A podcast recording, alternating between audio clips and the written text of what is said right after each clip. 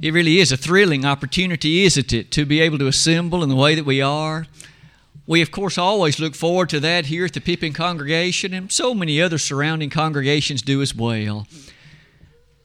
The Word of God challenges us on seemingly every hand, setting before us not only the things that are wise and good for us, but of course what will lead us to that great homeland beyond. And we've already sung some great songs tonight that remind us of those truths. I would invite us to continue a series of lessons that we began last Sunday evening, touching the Old Testament book of Ecclesiastes. If you would be turning to that book again as we pick up that study tonight, these introductory thoughts will hopefully bring back to our thinking some of what we noted on that occasion, and we'll, of course, continue tonight with another lesson. Is life worth living?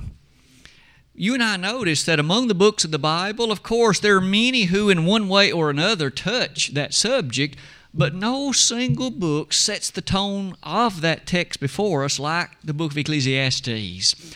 In fact, you and I noticed about the middle of that slide the problem of life, in many ways, is the central theme of the entirety of this book. Many throughout the ages have found challenges and difficulties with the book, and I think as you and I attempt to look at it through the lens of the entirety of the Word of God, we'll find that the messages in it are keen, meaningful, quite frankly, profound. One of the first things you and I noticed is Solomon hits the ground strongly running in chapter 1, verse 2. Beginning the book, Vanity of vanities, saith the preacher. Vanity of vanities, all is vanity. What profit hath a man of all his labor which he taketh under the sun? When you and I cast a spotlight upon that last Sunday night, we noticed at the outset he appears to give through the lens of what's beneath under the sun. The answer is no. Life is not a winning proposition if you only look at it beneath what's under the sun. And you and I began to see last time that, that brings us to lift our vision, to look beyond the horizon here and find that deeper perspective and meaning in life, which, of course, the great God of heaven is able to offer. In chapter 1, beginning in verse 4, there's a notable monotony that's described, and you and I studied that last time. A monotony that touches not only the nature and the physical characteristics of the planet, but in some way it touches your life and mine Work, for example, the seemingly endless character of physical labor is demanded of us. But to say all of that is to say, even as we noted then, there's so much more to be learned in this book, and we're going to pick up that study tonight. As we do that near the close of that slide, I'd like to insert this particular slide that asks of you and I to think about happiness, to think about if you appreciate a means of joy. It would be entirely fair to say that an overwhelming number of the human family find a keen interest in finding something that centers in their life an element in happiness. They want, it seems, as much as anything else, to appreciate a sense of joy, and a sense of happiness. None of us find it surprising. There are seemingly an almost untold number of supposed sources of this. You've seen the TV commercials as well as I, and you've read the newspaper articles, and you've seen the articles. Someone says, Let me give you a diet. You just eat this diet, and I guarantee you, you'll feel better, you'll have more energy, and you will appreciate more happiness. Another person says, Let me show you what you need to do with your relationships. I guarantee you, it will lead you to a deeper appreciation and a sense not only of value with that person, but you'll be a happier individual. Maybe it isn't food, maybe it isn't relationships, but you get the idea. So many supposed sources.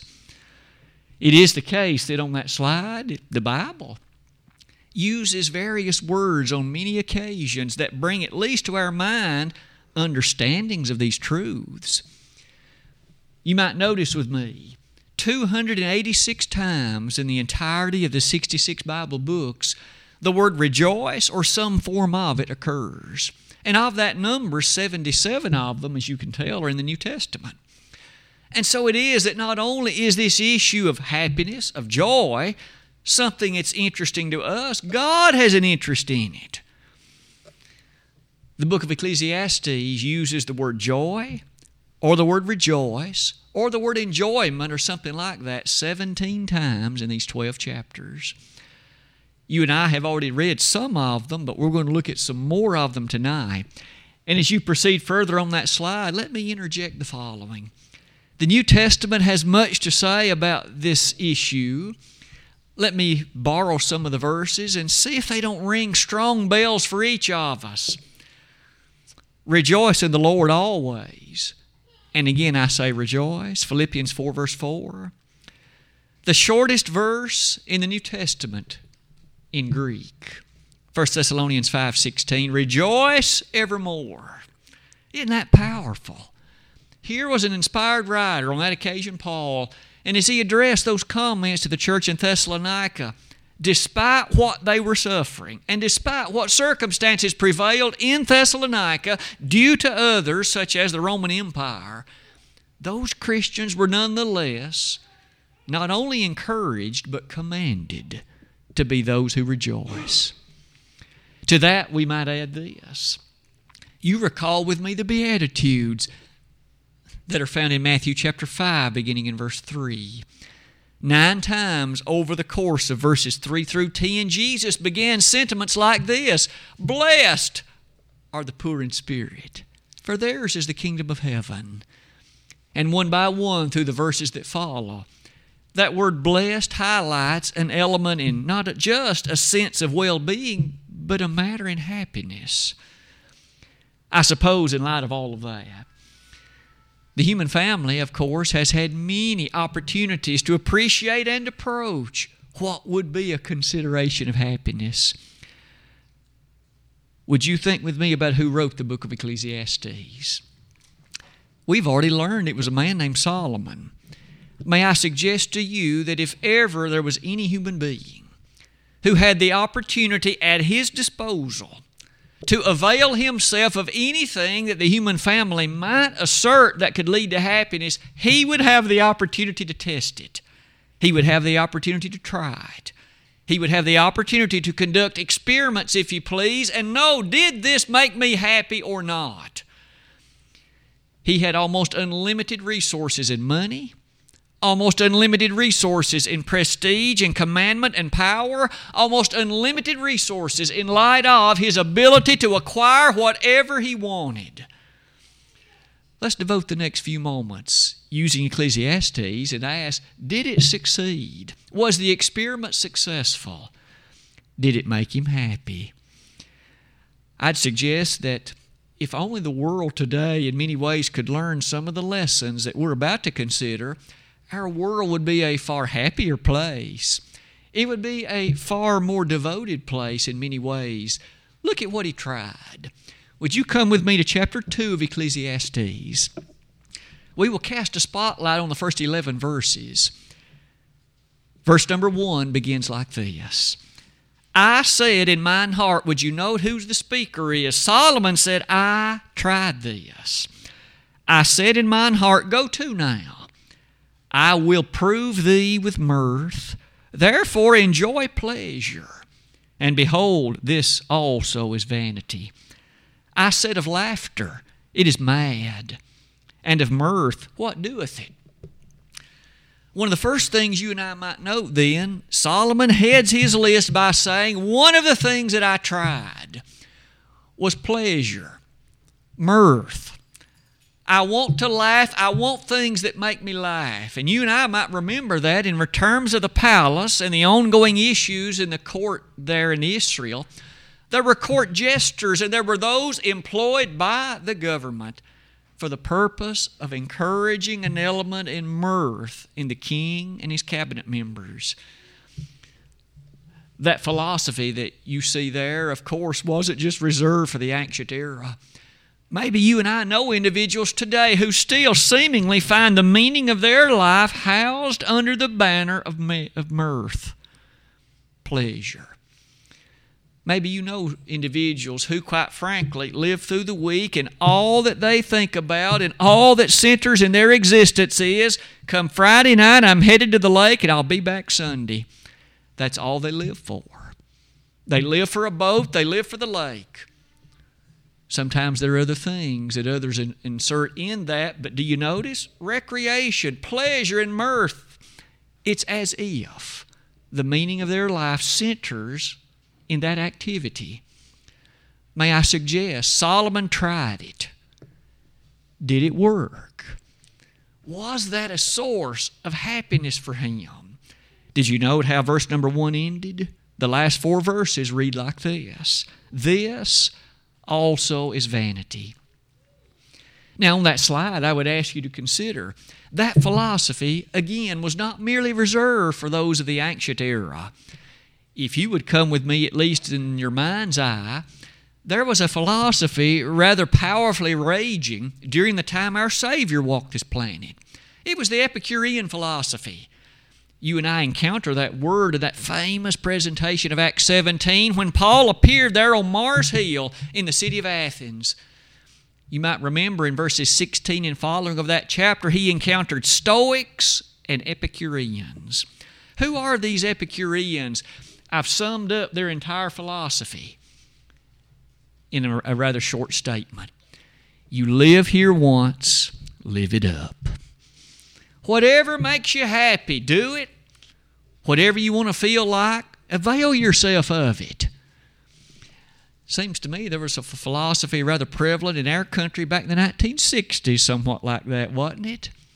But perhaps that's a subject for another time you might appreciate that as you contemplate those Epicurean ideas, you and I would be quick to say that an individual grounded in what truly is to be appreciated in terms of a source of happiness, they will necessarily appreciate laughter. God, after all, made your face and mine with a sufficient number of muscles. We're able to laugh. He didn't just make us to where we only can frown. In fact, in Proverbs 17 22, we learn there that a merry heart is good medicine. It's good for us to be happy people, no question about that. The question is, what is it that makes us that way? I'd suggest Solomon says it's not merely mirth and living only for this idea and all of that which surrounds it. Maybe one last thing is this. Verse number one, again closed by saying, This also is vanity. Have you ever known individuals who maybe use their monies, their funds, their finances to the extent that they only sought to purchase what was happiness? If I can only buy a car, if I can only buy a farm, a tractor, a house, a boat, that list could go on and on. First thing you and I can notice, Solomon tried it and that didn't work. What else did he try? You'll notice the second thing on the slide. Would you come with me to verse number three? Again, the first word of the sentence is I. Solomon literally affirmed, I tried this. Solomon, what did you try? I sought in mine heart to give myself unto, unto wine, yet acquainting mine heart with wisdom and to lay hold on folly till I might see what was that good for the sons of men, which they should do under the heaven all the days of their life. If you and I were to put that in slightly different language, it might look something like what's on the slide. Individuals who, again, seek for the meaning in their life, what it is that brings them the greatest appreciation and happiness, some substance that alters their outlook, well, there are many things throughout the ages that have been used. People like liquor, cocaine, heroin, marijuana, LSD, and on and on the list goes. In more modern days, what about opioids? I'm sure all of us have seen the television commercials reminding us of the national epidemic that's facing our nation in regard to opioids these particular substances that in them are sufficiently powerful that one has to utilize more and more of them because you get numb to the effect. And they are addictive. Solomon said, I tried it. I tried it. Now, did you note the way in which he did it? It says, to give myself unto wine. Now, in that day, perhaps that was the best such substance available to him, and yet all the while acquainting mine heart with wisdom. If you read some articles, or at least those who involve themselves in this, sometimes, at least again a few years ago, it would be asserted it is through the channel of this kind of thinking you can unclutter your mind from the modern day problems and know more carefully the features of what truly is real. That's absolute nonsense, isn't it? As you and I will see in just a moment, the Word of God teaches exactly the opposite. But those things might lead us to appreciate this.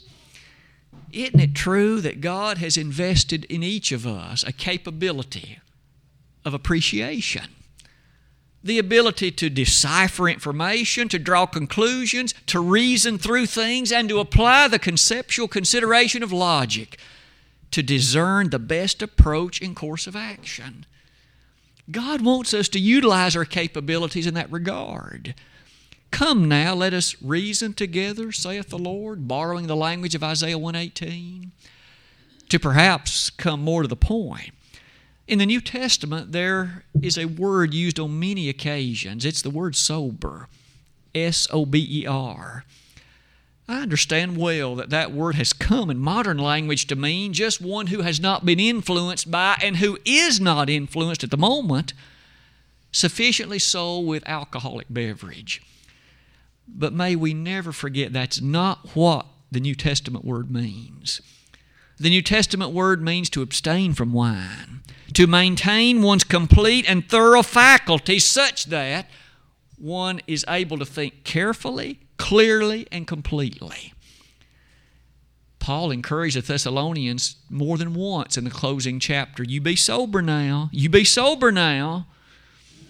Now remember, even the ancient Roman Empire was well aware of beverages and things that would dull the senses. God says, I don't want you using that, for social purposes at least.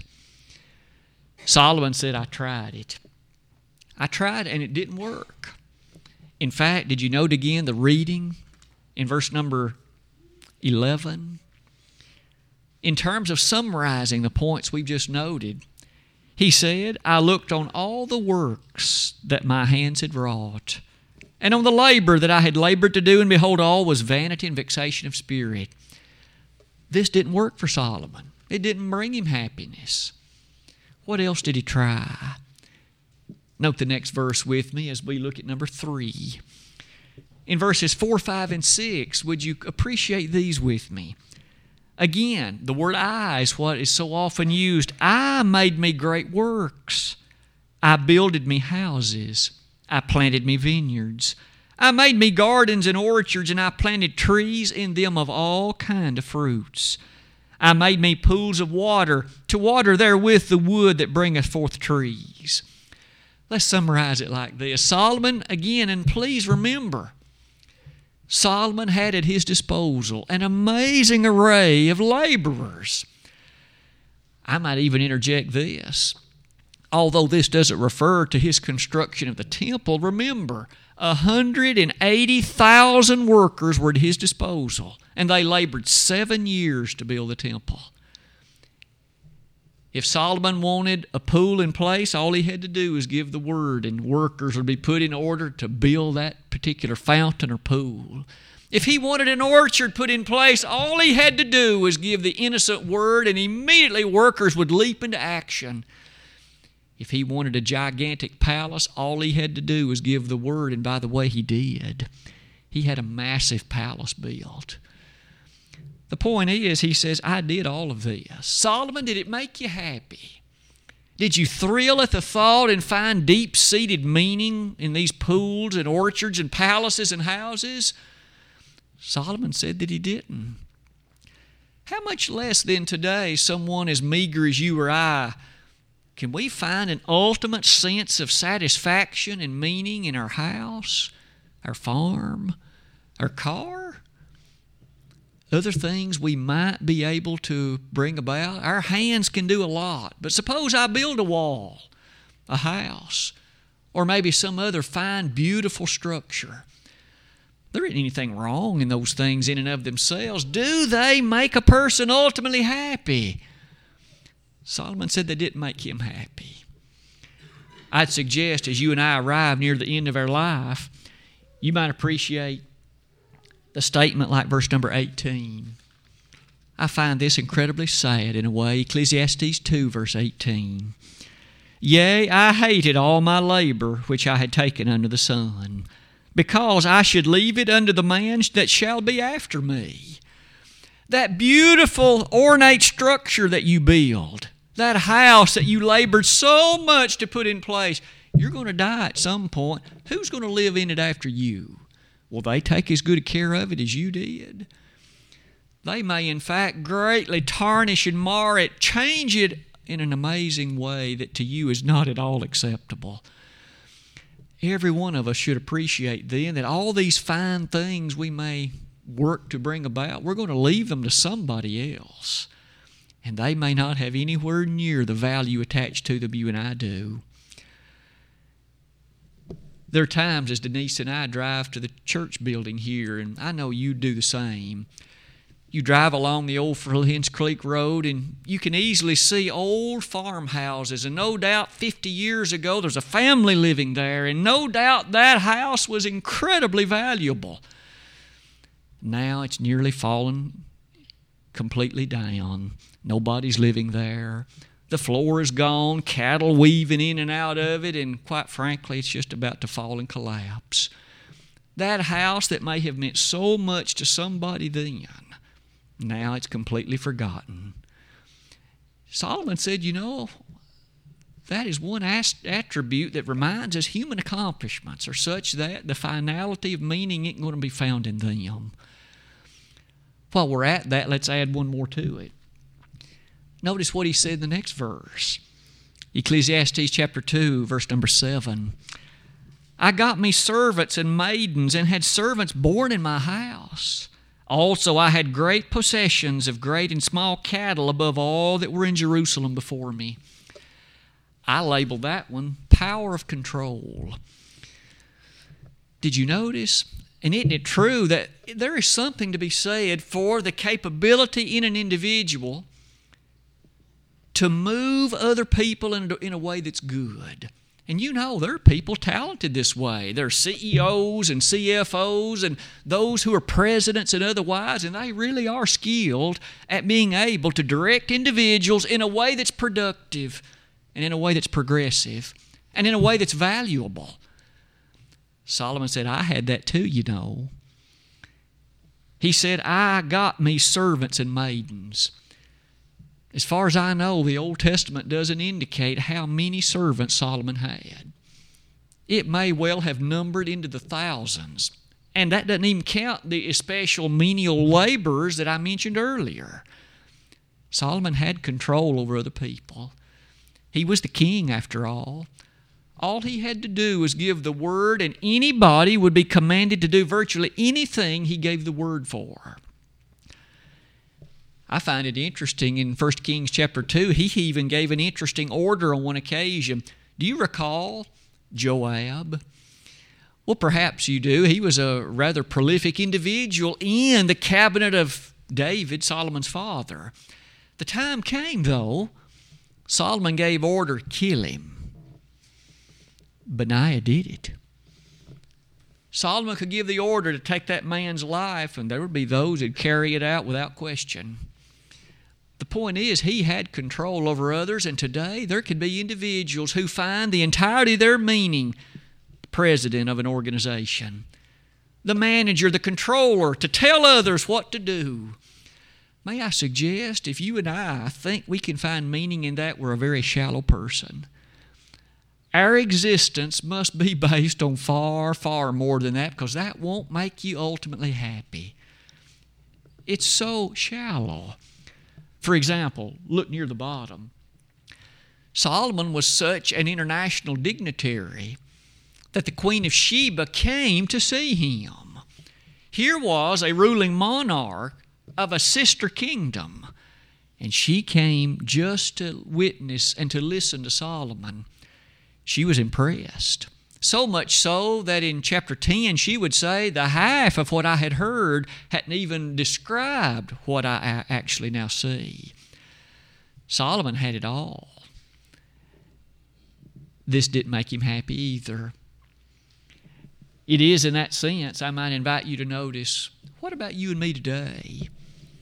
You and I can be agitated by this. I've got to climb the ladder. I have got to reach higher heights. I've got to arrive at that finer echelon.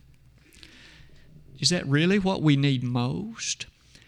I'm thankful God can use each of us with our talents and our abilities, and maybe that is a fantastic thing to do in service to God.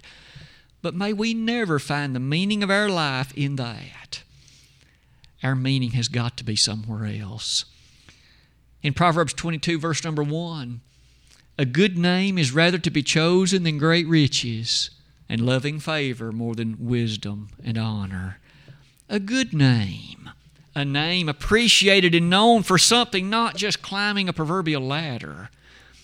Isn't it interesting as you and I close that slide? You and I can even note today that in the New Testament, so often a reminder to you and me in verses like James 4, verse 4. Those things in this world, be they power over others, ultimately they can uh, be utilized in a very negative way.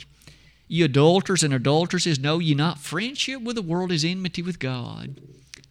Whosoever therefore will be a friend of the world is the enemy of God. At this point, let's continue, though, our listing. Because you notice Solomon went ahead and specifically noted this in verse 7 I had great possessions of great and small cattle above all that were in Jerusalem before me. Could I ask you to think about something a moment? Isn't it a rather fascinating thing for a person to be able to say, I am the best in the world at something? No, there are athletes like that. There might be a person who could say, I'm the best tennis player in the world. I'm ranked number one. Or another team might say, I'm the world champion. Nobody is better than us. It's true. That's an interesting and fascinating thing to be able to say. Solomon could say, Nobody in the entire history of Jerusalem has owned more cattle and been more wealthy than I. That's an amazing statement. Jerusalem had a long and amazing history. We first encountered that city back in the book of Genesis. And through all of that history, nowhere had there ever been a leader, a person in that city, as rich and as wealthy as Solomon. I'd submit that there's a lot of people in our world who would love to try the experiment Solomon had in regard to this one to have all the money you could ever dream of. There are times, even today, we are utterly astounded at the finances of some. You know, the CEO of Amazon, as far as I know, he's the richest man in the world. At least the latest accounting I had seen. And that number is on the order of a $100 billion. That's amazing. I mean, to think about that much money, and he has it. But that isn't all. You can imagine again that there are so many others with lots and lots of money. Solomon said, I tried it. Did it make him happy? Well, it didn't in his case. Look at this with me. So many times in the Word of God, this truth is echoed so strongly for your consideration and mine. In Luke 12, verse 15, there was an occasion there when someone asked our Savior a question. In fact, there was a bit of a disagreement. Master, he said, teacher, cause my brother to divide the inheritance with me.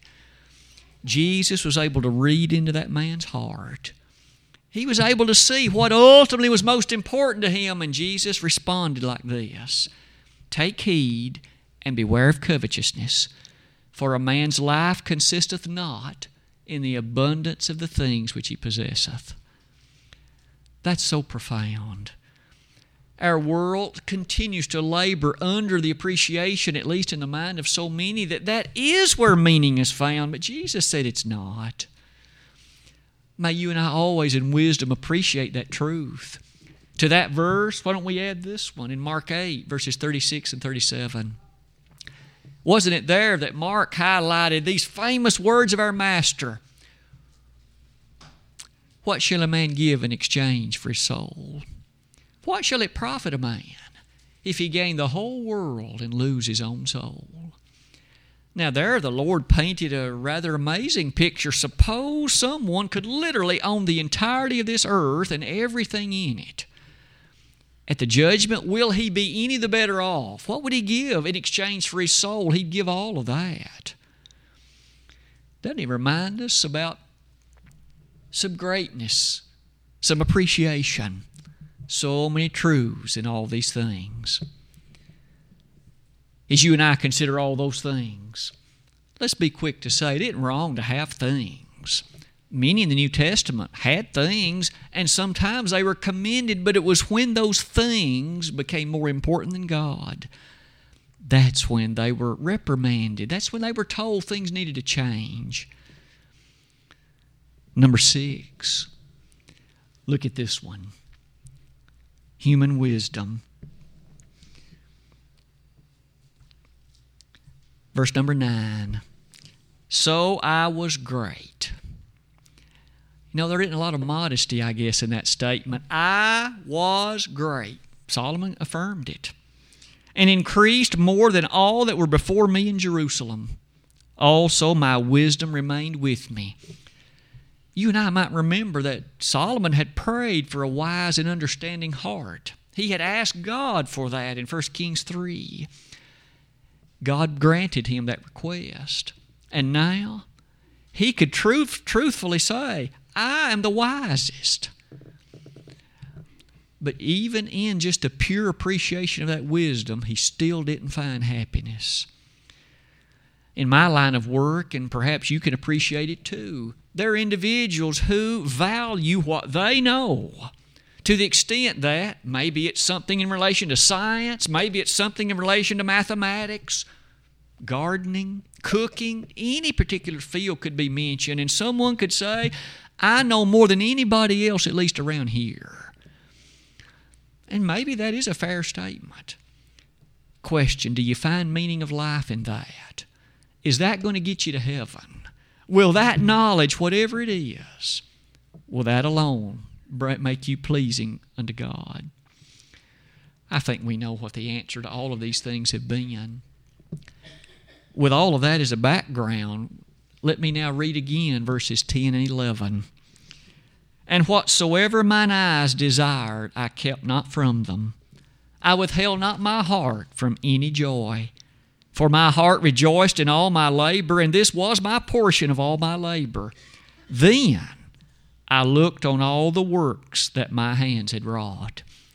Did you note the verb tenses? Solomon said, I acquired these things power of control, possessions, wisdom, mirth. I acquired them.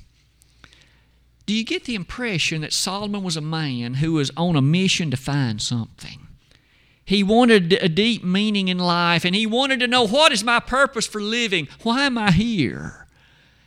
And so he tried these things with an earnest and honest intent of wondering whether or not they would satisfy his longing. His answer in verse 11 is Then I looked on all the works that my hands had wrought, and on the labor that I had labored to do, and behold, all was vanity and vexation of spirit and there was no profit under the sun. All that money that he had, those accomplishments that had been his, that wisdom that also he enjoyed, that command and power over others, the international recognition. In his own words, he said, all of it is vanity and vexation of spirit. Solomon, what is the meaning of life? Is life worth living? Based on this, again, you and I'd have to say, well, he hadn't found it yet. It's not in any of these things he's listed. I don't want to end the sermon, though, and leave us hanging to the point where we need not consider this. We're going to devote a bit of a lengthier consideration to a more positive thrust, but would you turn over to the last chapter? The 12th chapter of Ecclesiastes, and maybe this is a passage that is one of the high water marks of the book to be sure. Verse number 8 in the closing chapter says, Vanity of vanity, saith the preacher, all is vanity.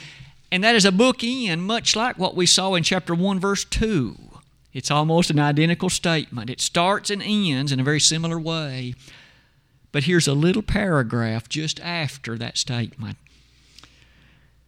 Verse number 9 Moreover, because the preacher was wise, he still taught the people knowledge. Yea, he gave good heed and sought out and set in order many proverbs. The preacher sought to find out acceptable words, and that which was written was upright, even words of truth. The words of the wise are as goads, and as nails fastened by the masters of assemblies, which are given from one shepherd.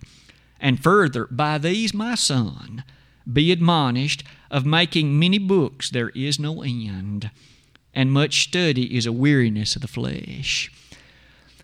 A later, a later lesson will develop that thought just a little bit more, but I want you to note something. The wisdom that he does lift high, Solomon had it. It says he wrote many proverbs, and when you and I read the book of Proverbs, he was the primary author of many, many of them. But verses 13 and 14 close the book like this Let us hear the conclusion of the whole matter. Fear God and keep His commandments, for this is the whole duty of man. For God shall bring every work into judgment, with every secret thing, whether it be good or whether it be evil. Solomon then closed it all by saying, Please listen to me, he would assert. I tried all these things. And the human family has been on an, un, an unending journey ever since to continue to try them your worth, your value, the meaning of your life isn't found in these six things we listed earlier. Where is it, wise man Solomon? Let us hear the conclusion of what? The whole matter. Not part of the matter, not somewhat of the matter.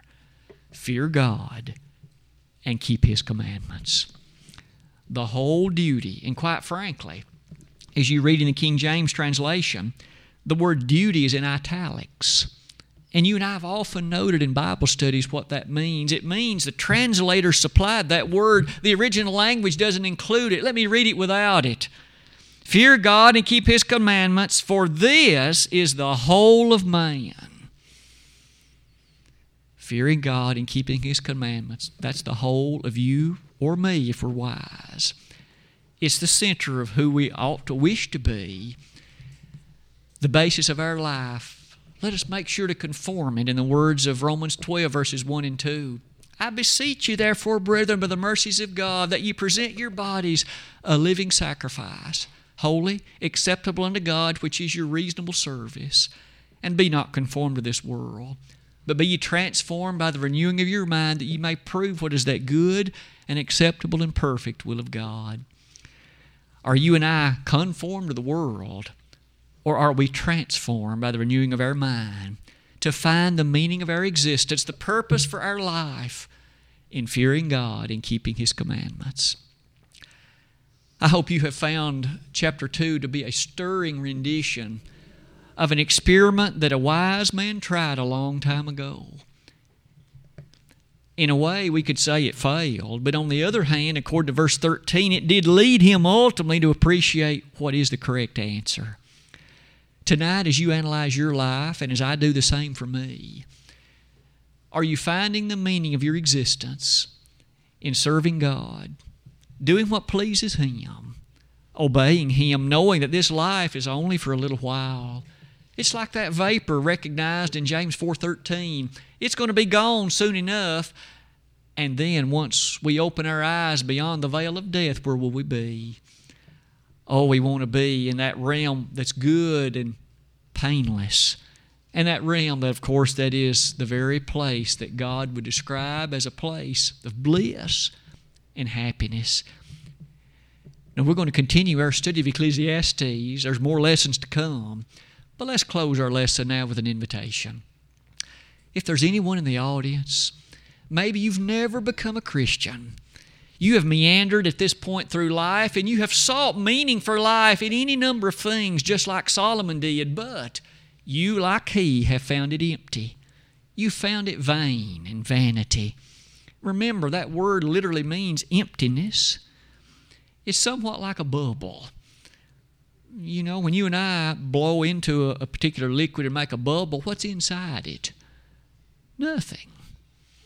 Well, you don't want your life or mine to be that way. That's just a shell with nothing inside it. You want a life that's filled with fervor and meaning and hope and faith. Faith in something that's far greater than you or me. Faith that's something that's a bedrock upon which an earnest and honest and meaningful life can be based. Tonight, if there would be an individual who's never become a Christian, don't you want to enjoy what verse 13 of chapter 12 of this book highlights? Fear God and keep His commandments. You must believe in Jesus, repent of your sins, confess His name, and be baptized. If you have become a Christian, you have known that perhaps at one time, but you have allowed yourself to float along and become one who is moving in a different direction. You know, a ship without an anchor is just open for danger. To be blown against the bank, to be blown against the rocks, to be crushed. That, in all likelihood, is going to happen to you. You need an anchor that's far stronger than that and hebrews 6.19 says we have an anchor sure and steadfast for the soul. It's in god. Are you anchored to him? If you need to be tonight why not come back to your first love? You know you could make a confession of error known publicly and we'd be happy to pray to god on your behalf as you confess those things and repent of them, He's promised to forgive them. And you can again be anchored in this truth we've read about in chapter 12, verse 13. Tonight, if anyone would wish to come, let us know the way we can help you, but do it now, for together we stand and while we sing.